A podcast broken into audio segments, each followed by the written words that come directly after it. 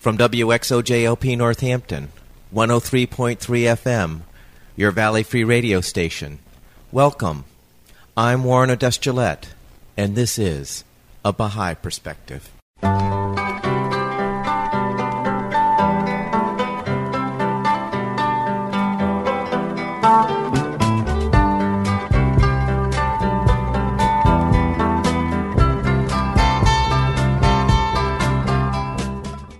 A Baha'i Perspective is a radio program of biographical interviews of people who have either chosen the Baha'i faith as a way of life or who have a relationship with the Baha'i faith. If you want information specifically on the Baha'i faith, you're welcome to visit the website www.baha'i.org. That's B A H A I dot O R G. Or you can call the toll free number 1 800 22 Unite. Today I'm playing a telephone interview with Nina Gordon. Nina grew up in the South, and when a young woman at the time of World War II, she was very angry on how African Americans were treated, so she left the South for California. She tells a funny story on how she manipulated her husband into going back into the service so that she could find what she was looking for. You'll have to listen to the interview to understand what I'm talking about. It was when they were in Guam that Nina ran into the Baha'i faith.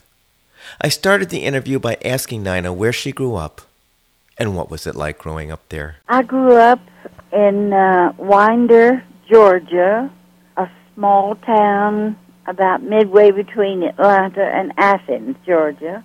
Yeah, I grew up on a farm. It was wonderful. I the 11th of 12 children. My parents believed in education, so it was never if you go to college, it's when you go to college. So we all knew that we were going to college and get an education. What was it like growing up on the farm? We grew great big watermelons and a big garden. There was a big rock out in the uh, old Mulberry River, and we would go on that rock and dive into the water, and it was muddy and But we used to catch great big catfish there as well as swim. It was wonderful. And uh, what was school like? School was fine. It was not as, nearly as progressive for us as it was for my children and grandchildren. We didn't have a lot of uh, electronic stuff. I remember my brother made our first radio in a cigar box we just didn't have a lot of distractions that they have today. And what were your interests growing up? Oh, my interests were animals. They still are. I learned to milk on a, on the family pet cow. Uh, mm-hmm. if I wasn't doing it very well, she'd turn around and look at me and moo. it was a wonderful life for a child. And what happened after high school? Well, I went into Atlanta and got a job at a defense plant out of Marietta, Georgia, and worked on the flight test division doing calibration on uh, the B-29, which I thought was the biggest plane I had ever seen in my life, and it just was not going to fly. Then I married a sailor who flew the Super Connie, which was twice bigger than, than the uh, B-29. I'm not familiar with the Super Connie. What is that? Well, it was a plane that my husband used to fly into the eyes of the typhoons.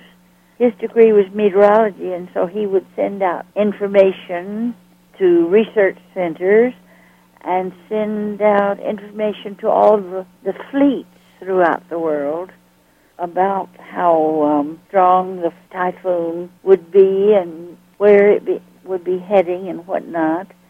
Then later, after he died, and I sent for his personnel records and whatnot, I found out that he had about 15 rather high medals from the Vietnam area that I didn't know anything about while we were married because it was so hush hush that he didn't even wear his medals. Now, you said you went to Marietta, Georgia, or I guess you started with at Atlanta, and then you worked at this defense contractor in Marietta, Georgia. How far away was this from the farm that you grew up? Oh, probably 60, 70 miles. I went to a junior college first, and then the war broke out, and I went into Atlanta and lived in a boarding house and got a job working at the Bell Aircraft Corporation, which was in Marietta, Georgia. So I would ride with someone every day to work from Atlanta to Marietta, which is about 40 minutes from where I was living. Now, why did you leave the community college? The war broke out, and all the boys went off to war, and I said, I'm not going to school where there are no boys. I'm not an idiot. so um, I, I finally went back and got my degree. so your prime motivator to go into community college was to be with the boys. Yeah, to have fun, sure. uh, so how long did you work with the uh, defense contractor? Oh, I think probably four or five years. Until the war was Oh, over? the war. Uh-huh. I started working almost immediately after the war broke out. I Mhm. went to the, to work with the Bell Aircraft, and I worked with them all through the war. Did you meet your husband while you were working? Well, I had left the South because I did not like the way the black people were treated. I was very angry, and so I went to Monterey, California. Nina, was this before or after you went back to college? It was before. So you were working at the time and you were upset with the way African Americans were being treated in the South, so you, you up and left. I just up and left. I was not going to live in such a place where people were judged by the color of their skin, and I went to Monterey, California. Did you notice this when you were growing up on the farm? When did you become aware of this double standard on how folks are treated down the South? Well, I suppose I knew it. When you're in, the middle of it, you know it. But my maiden name was Jackson, and we were a, a loving family. And so I couldn't understand why everybody wasn't loving to everybody. And I, I grew up very much like that, and I left and went to Monterey, California. My sister had married a football player from the University of Georgia, and he joined the Marine Corps. He was playing football for the Green Bay Packers, and so she went to California. Well, she went to San Diego first, and then he shipped out from San Diego and was eventually killed on Iwo Jima. Uh, she went to Monterey, and she called me and asked me if I would like to come out to Monterey because there was a job there. And so I went out and fell in love with the West and discovered that the um, Mexican people were treated as bad and the Indians were treated as black, bad as the blacks. So I was just really angry at the world, and then I became a Baha'i. Well, how did that transition happen? Well, I gave birth to my daughter So tell me how you met your husband. At the Naval Postgraduate School, where he was getting his degree in meteorology, and I was working there. You got married and started a family. Yes, uh huh. When my daughter was born, I had grown up as a Southern Baptist. When they put her on my stomach and I took one look at her, I said to myself, You're a God of love. You're not that vengeful God that I grew up with as a child. And I give you my word, I will not leave a stone unturned until I find a better way for my children to know you and to worship you than I grew up with. And then 18 months later, I had a son. And nobody told me how much work a child was. And so we were stationed in Lakehurst, New Jersey, and they had a lovely little chapel there. How did you end up in New Jersey, Nina? My husband was principal of a parachute school in the Navy. So we were stationed there. And there was a lovely little chapel. so when the children got big enough for me to start going to Sunday school, then I put them in Sunday school there and forgot all about my promise. One night about 3 o'clock in the morning, I heard a voice say, You made me a promise and you're not keeping it. and I sat up in bed and screamed, I didn't know you were listening. so you remember what that promise was? yes.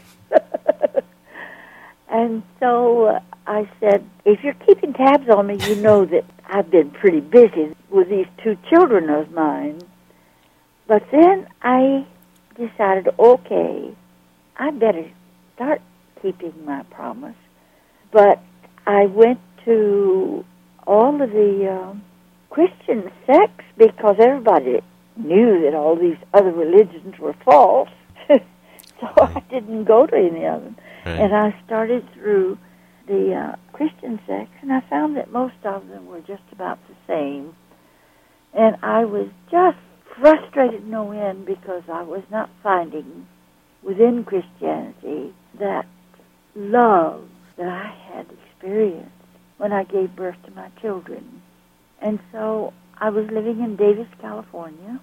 Now, how come you ended up back in California again? My husband was sent there to get a teaching credential because he had decided that he wanted to retire and he wanted to teach school so that he would have the times off when the, our children were off from school so we could be a happy, loving family together. And so he had retired and he was going to the University of California at Davis, and, I was working there for uh, Dean Pritchard in the School of Veterinary Medicine. And I was standing on my front driveway one day looking at the sunset. It was just beautiful. And I felt very close to God, and I heard him say, Tell your husband to go back into the Navy. He's needed. And you'll find what you're looking for. It was as clear as a bell. And I thought, gosh, how am I going to do that? He's so happy getting his teaching credentials, and he loves teaching. What am I going to do? So well, the um, people were coming out of the service at that time were being greeted as murderers and whatnot, and it was such an unhappy time. This is during the Vietnam War? Yes.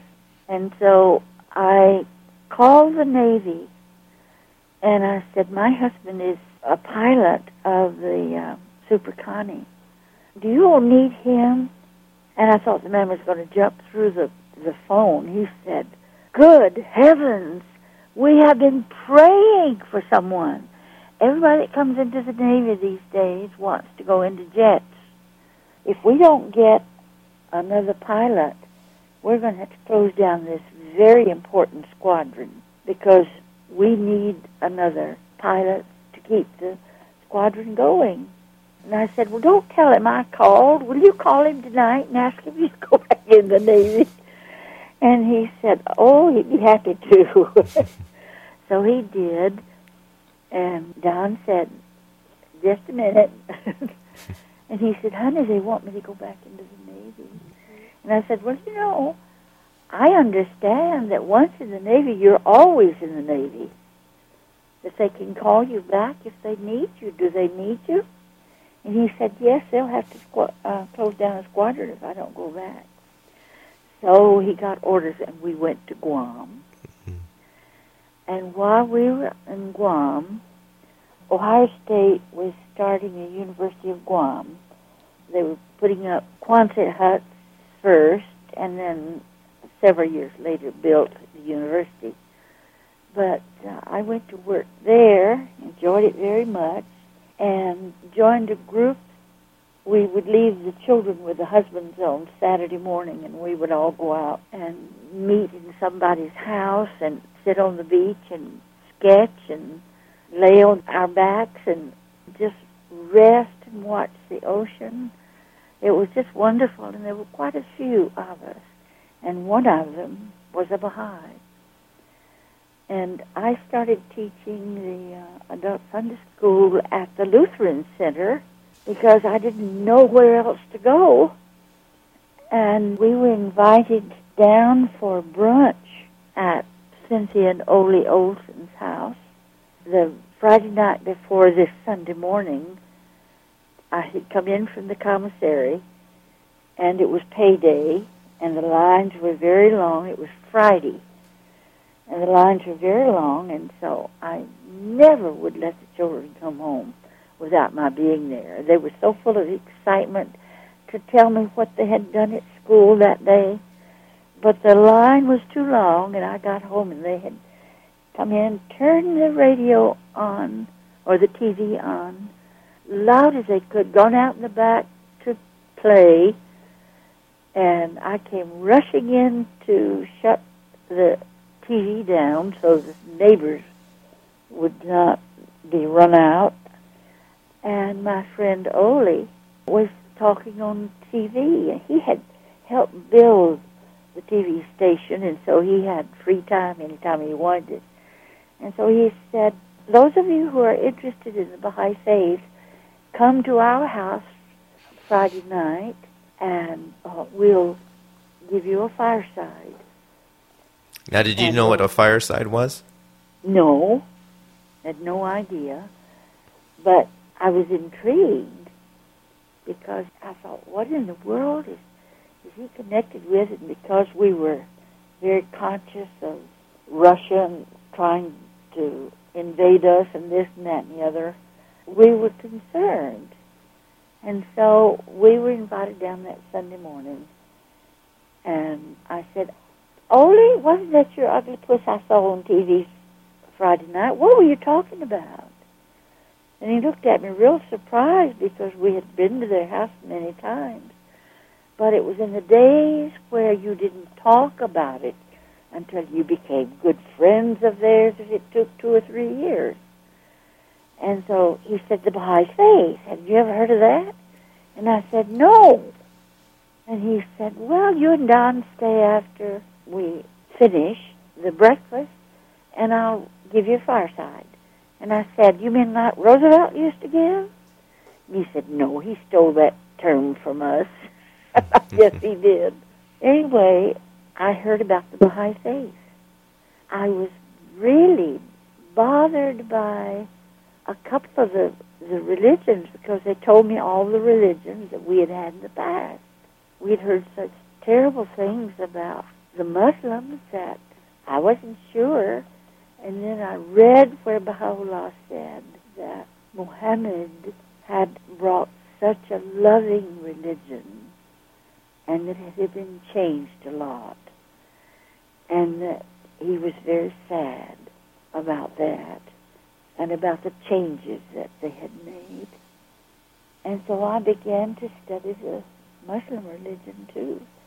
And I discovered that all of the religions had come from the same God, which is exactly what I had been looking for.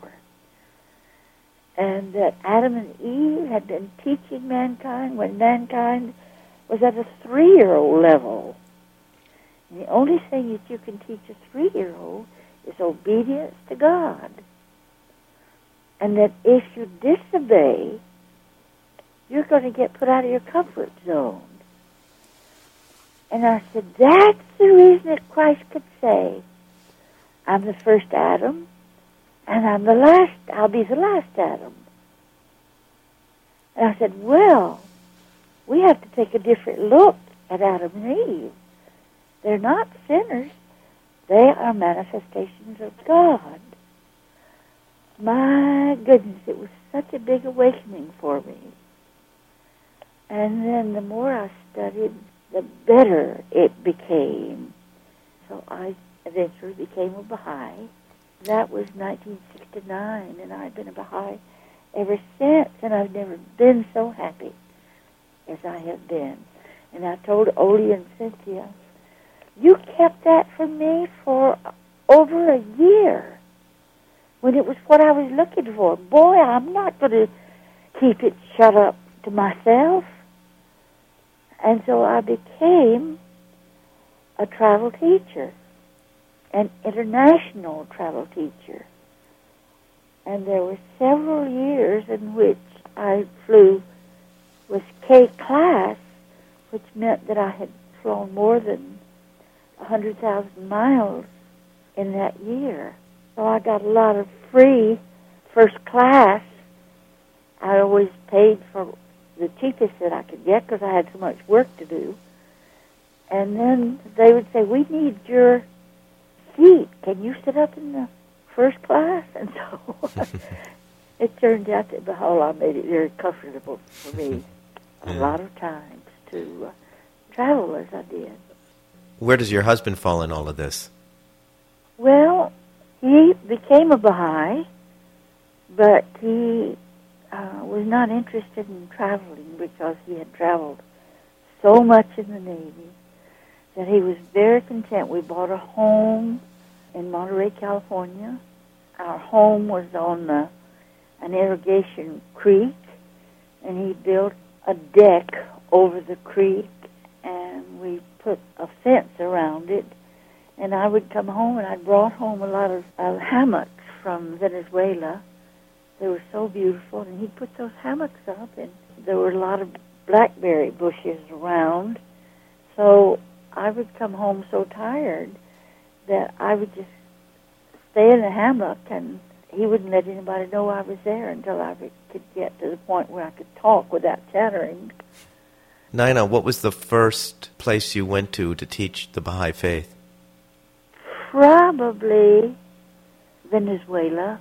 I did a lot of work in, in Central and South America. Now, did you know any Spanish?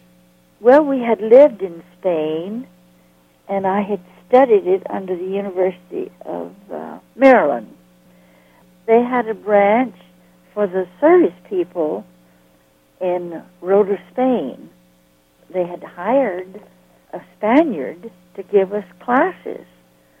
Our uh, pronunciation was great. And then when I got back to Davis, California, and uh, my husband was teaching, and I began to lose my Spanish because there wasn't anybody there to talk Spanish with. But when I started teaching again in the field, teaching the faith, then it began to come back to me. I was all over Central and South America first, and then all over Europe and Russia, etc. I went to Chile, and I guess I must have been there probably a half a dozen times. And they sent me to Temuco, where I was to go teaching up in the mountains with the natives, the Indians.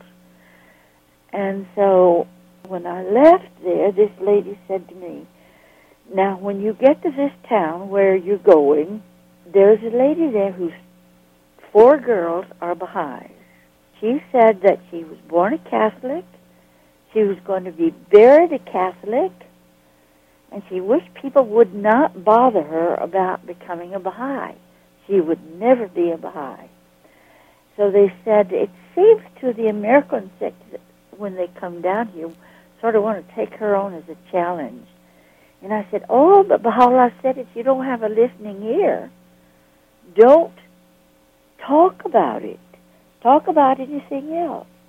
And so when I got up there and they let me off at her house, her girls were out in the fields working, and she was sitting on a, a veranda. It, I think she probably had the biggest house in the, that village because she was the only one that had a veranda.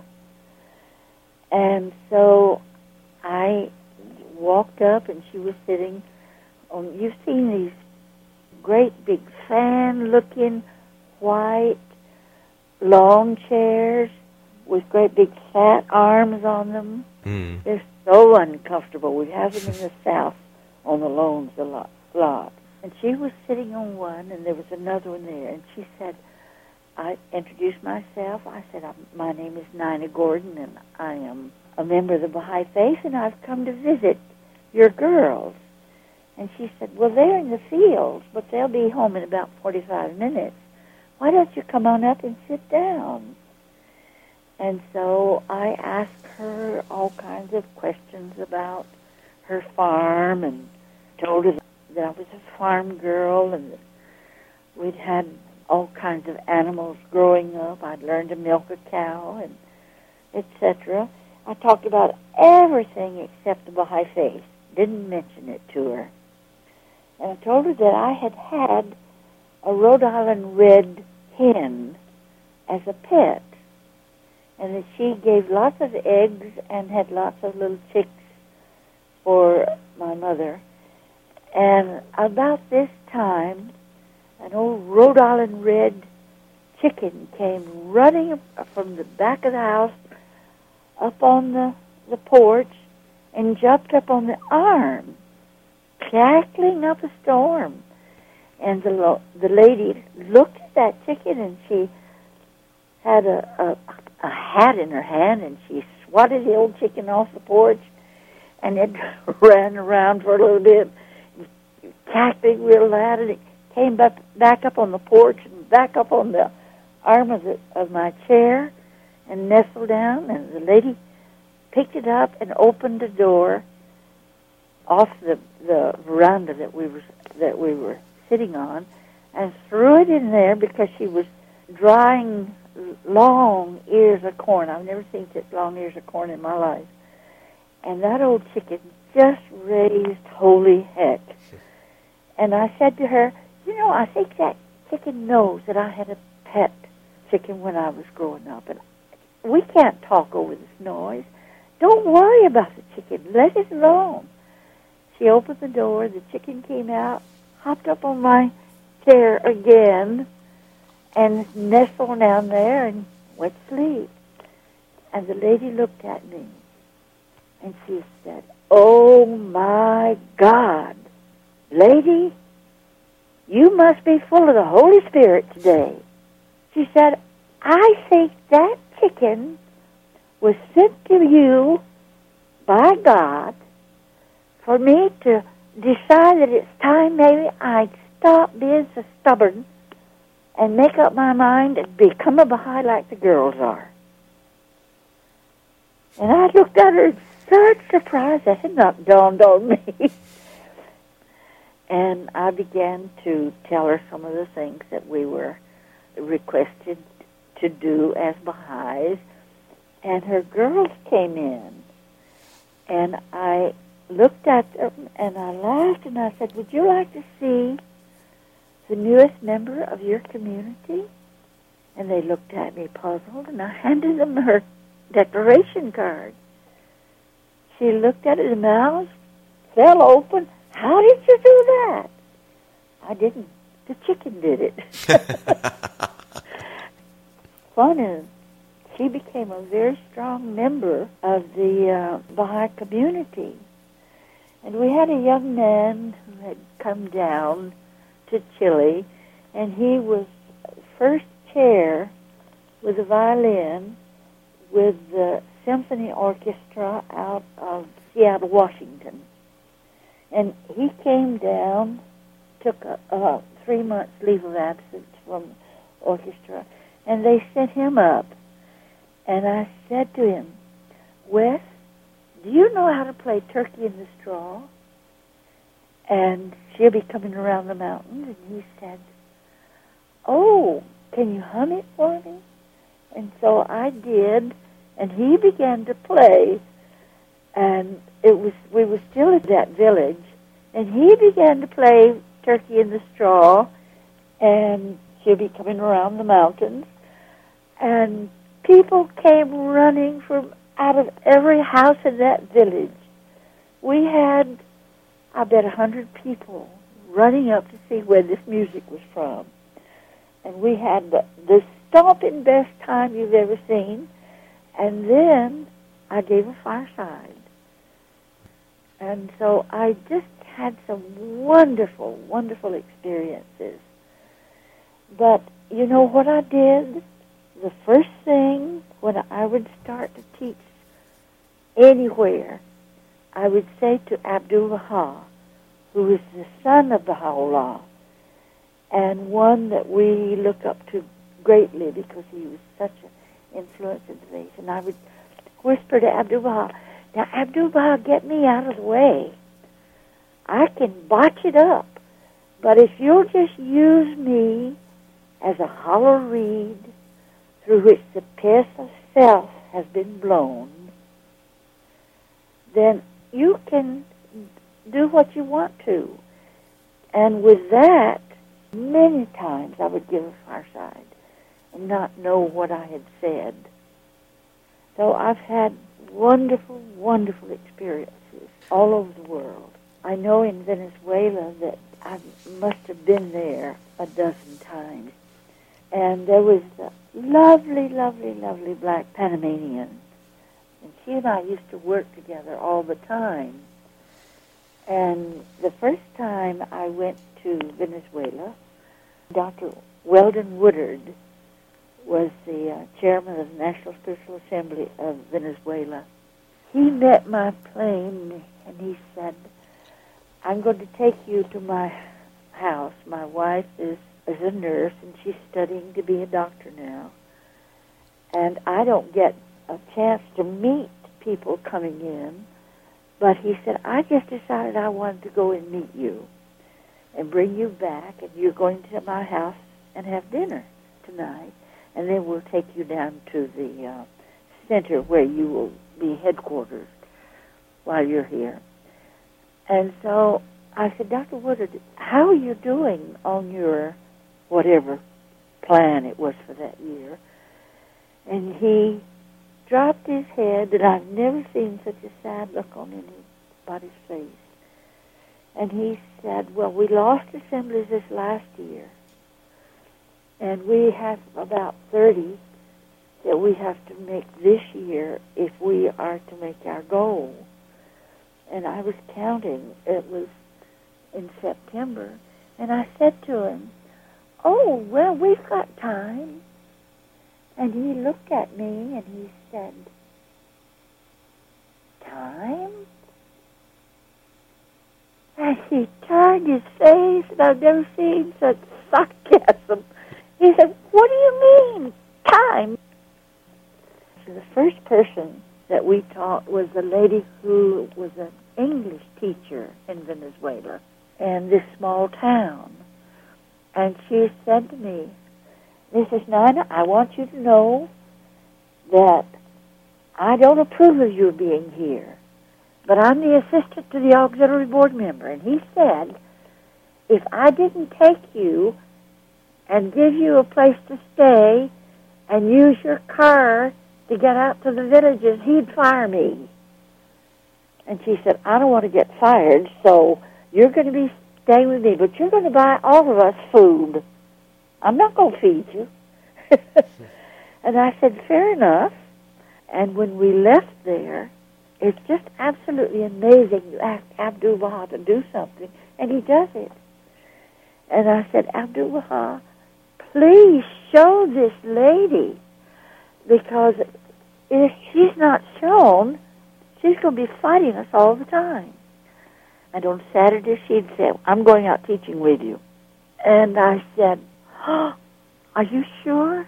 Because when you're out in the teaching field, there is no disunity. If there is disunity, then you don't get anywhere. And we would go out, and I would say, Have you heard of Baha'u'llah? And they would look at me and say, What in the world is this gringa doing here? What she's trying, this old North American trying to sell me?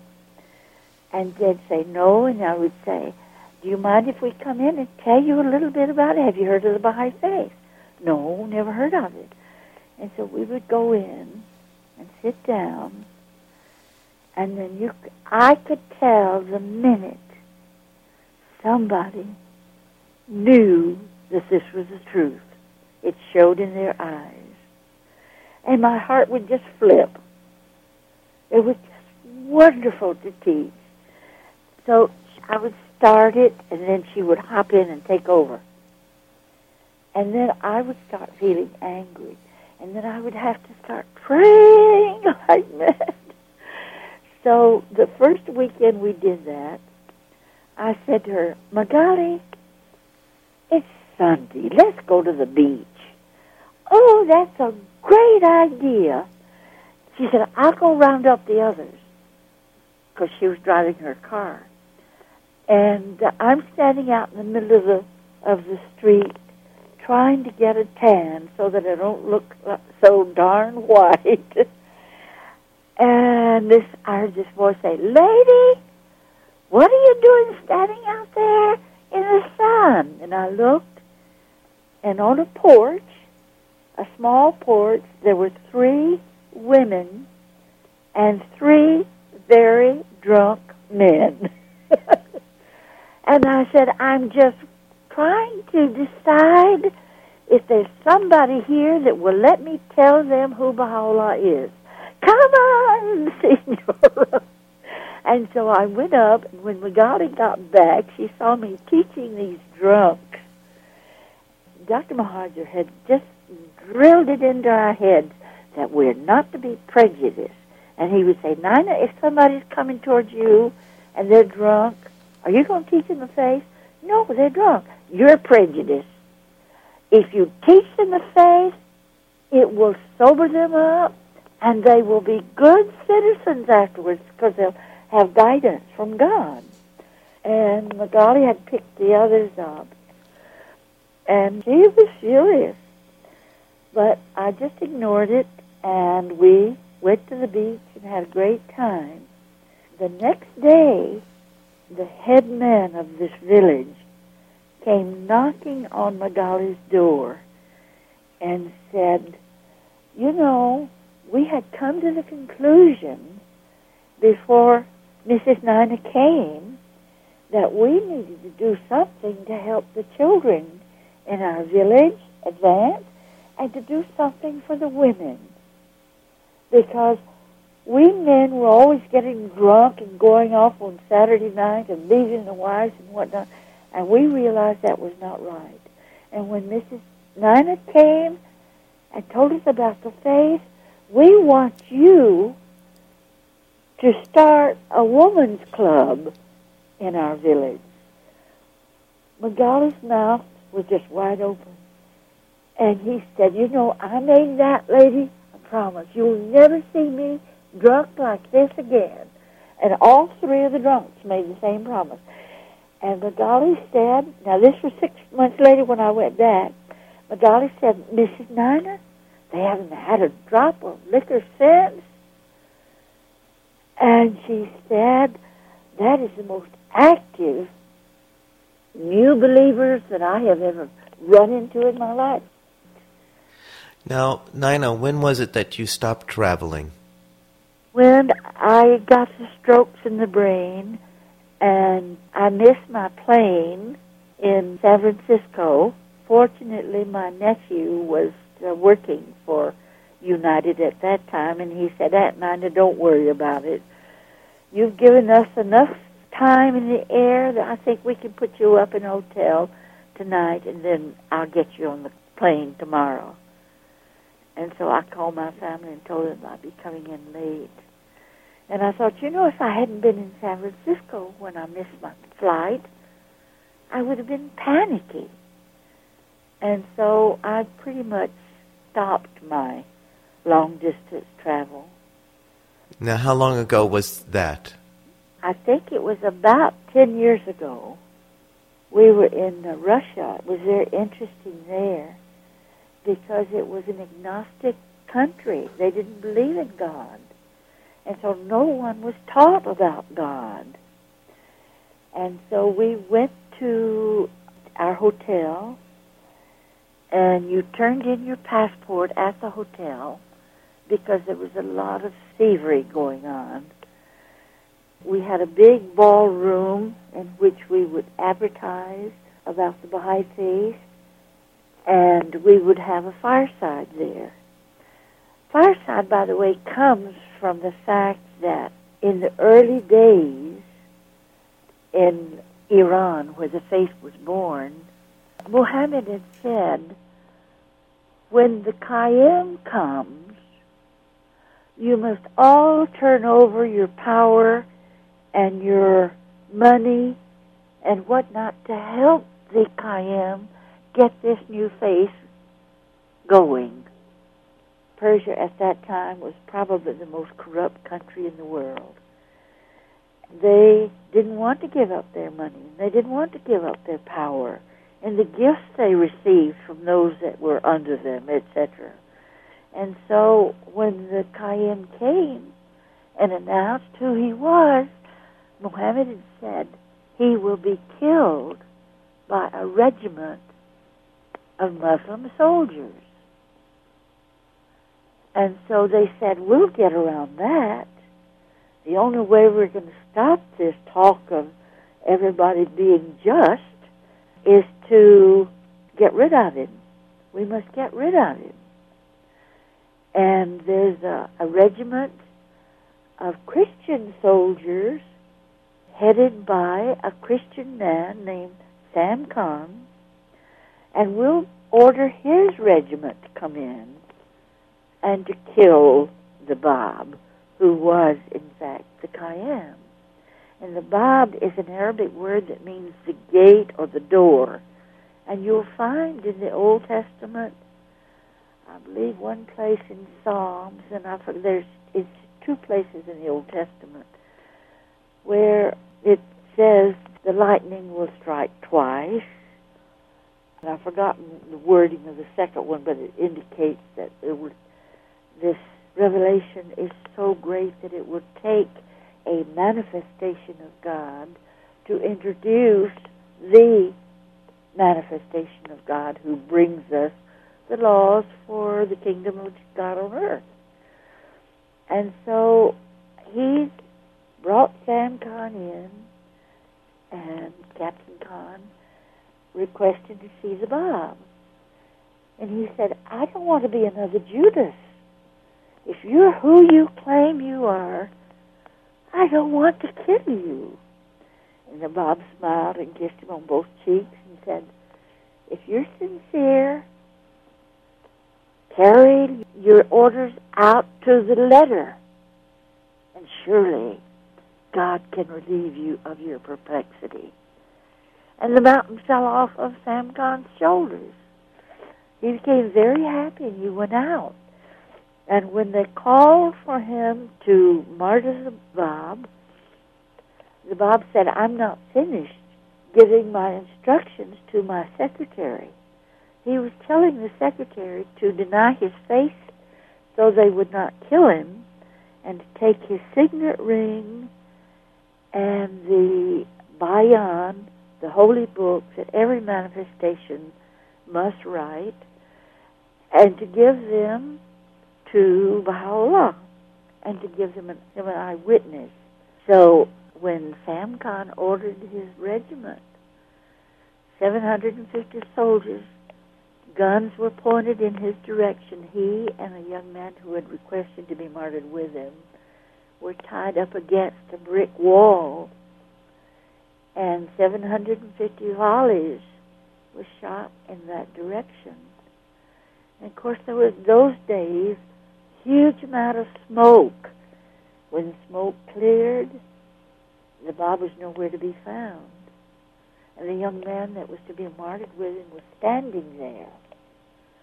And Sam Khan realized that he had participated in a miracle. And he said, I give up my commission. I will never kill another soul as long as I live. And his regiment fled and the uh, governor was so angry that he called, forgetting what the prophecy had been, he called a regiment of Muslim soldiers who came in, and they martyred the Bab and the young man. That regiment was sent into war, and half of them was sent to one place and half another place. And one half fled and was all shot in the back because they were fleeing from the war that they were engaged in. Deserters.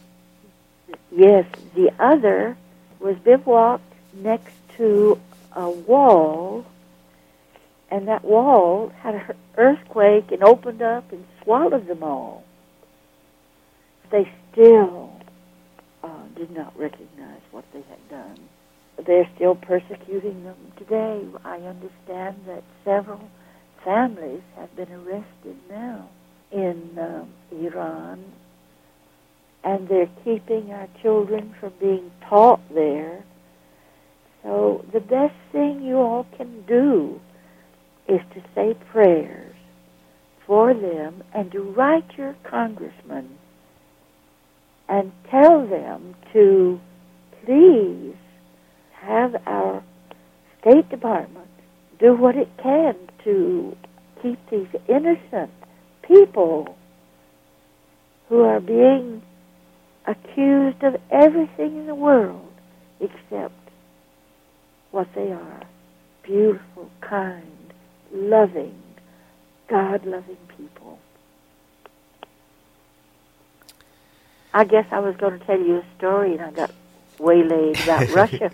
well, why don't you go ahead? Why don't you go ahead and tell me that story about Russia? Okay, we would hold a fireside, advertise it in all the newspapers around that city. We'd tell them to come, and then I would give the fireside. And then those who were interested, then we would send them up to the third floor to another big room up there to teach them the laws that uh, we're not to steal and we're not to. The first law that the Bab gave was you are not to tell a lie. And a friend of mine's father was sent to visit Baha'u'llah and take him letters. And he said, How am I going to get around if I tell them, the guards at the gate of Turkey, they're going to uh, take all the letters. But the Bab said we can't lie. And so I digress again. When he got up there, this old man, his uh, Mr. Troni's father, was a very old, old man. And he said to the gate, Old man, what do you want to go through Turkey for? And he said, Listen, hear that nightingale? Did that nightingale follow me all the way from Tehran to here? Oh man, why do you want to leave and go to through Turkey? Is that the same sun that was over Tehran? Is it following me too? And this went on for about ten minutes, and someone said, "Oh, let the old man go through. He's nuttier than a fruitcake. He can't hurt anybody." so let him go. But when I went to Russia, and we were teaching, it was so odd because they would say, "Mrs. Nina, what do you mean by prayer?" So we would regroup as Baha'is and try to convey what prayer is. It was like beginning all over again. The Russian people had no knowledge of God, no knowledge of the virtues. One Jewish girl said to me that her husband had a little piece of property going down to the railroad tracks. And so he would cultivate that and grow vegetables and take them down to the market and sell them. And that was their way of making a little bit of money. His neighbor came to him one day and said, My little girl has to have an operation. If she doesn't have this operation, she will die and I don't have the money, but I know that you've been selling vegetables and putting it in the bank. Can you lend me some money? And the Jewish man said, Of course. And he loaned him enough money to have the child get an operation. I thought Russia, in Russia, all of the medicine was, and operations and things of that kind was free Not on your life, it wasn't. And so he loaned him the majority of the money that he had in the bank. They had the operation, and the little girl began to get better and better and better. The neighbor never mentioned paying him back. So he went to him one day and he said, Don't you think that it's time that you set up a plan to try to pay me back? And he said, Oh, yes, yes, you're right. And so the next week, her husband was arrested by the KBD. He had called them and told them that he was a spy. And so they picked him up and they never she never heard from him after that. She and her two children were eventually allowed to immigrate to Haifa, Israel. I saw them there again after I'd seen them in Russia. What we're going through now, Baha'u'llah said the old world order will be rolled up and a new one spread out in its stead. And the new one, of course, is the kingdom of God on earth that His Holiness the Christ taught us to pray for. Well, I went from Russia. To, I'm, I'm hopping all over the place because one story will remind me of another one. Well, thank you so much for sharing your story. I've enjoyed it very much. I hope you enjoyed that interview with Nina Gordon, a woman who traveled all over the world to tell people about the Baha'i Faith as a result of her own search for it. For a copy of this and other programs, you can go to the website www.abahaiperspective.com. For information specifically on the Baha'i Faith, you can go to the website www.baha'i.org or you can call the toll free number 1 800 22 Unite. I hope you'll join me next time on a Baha'i Perspective.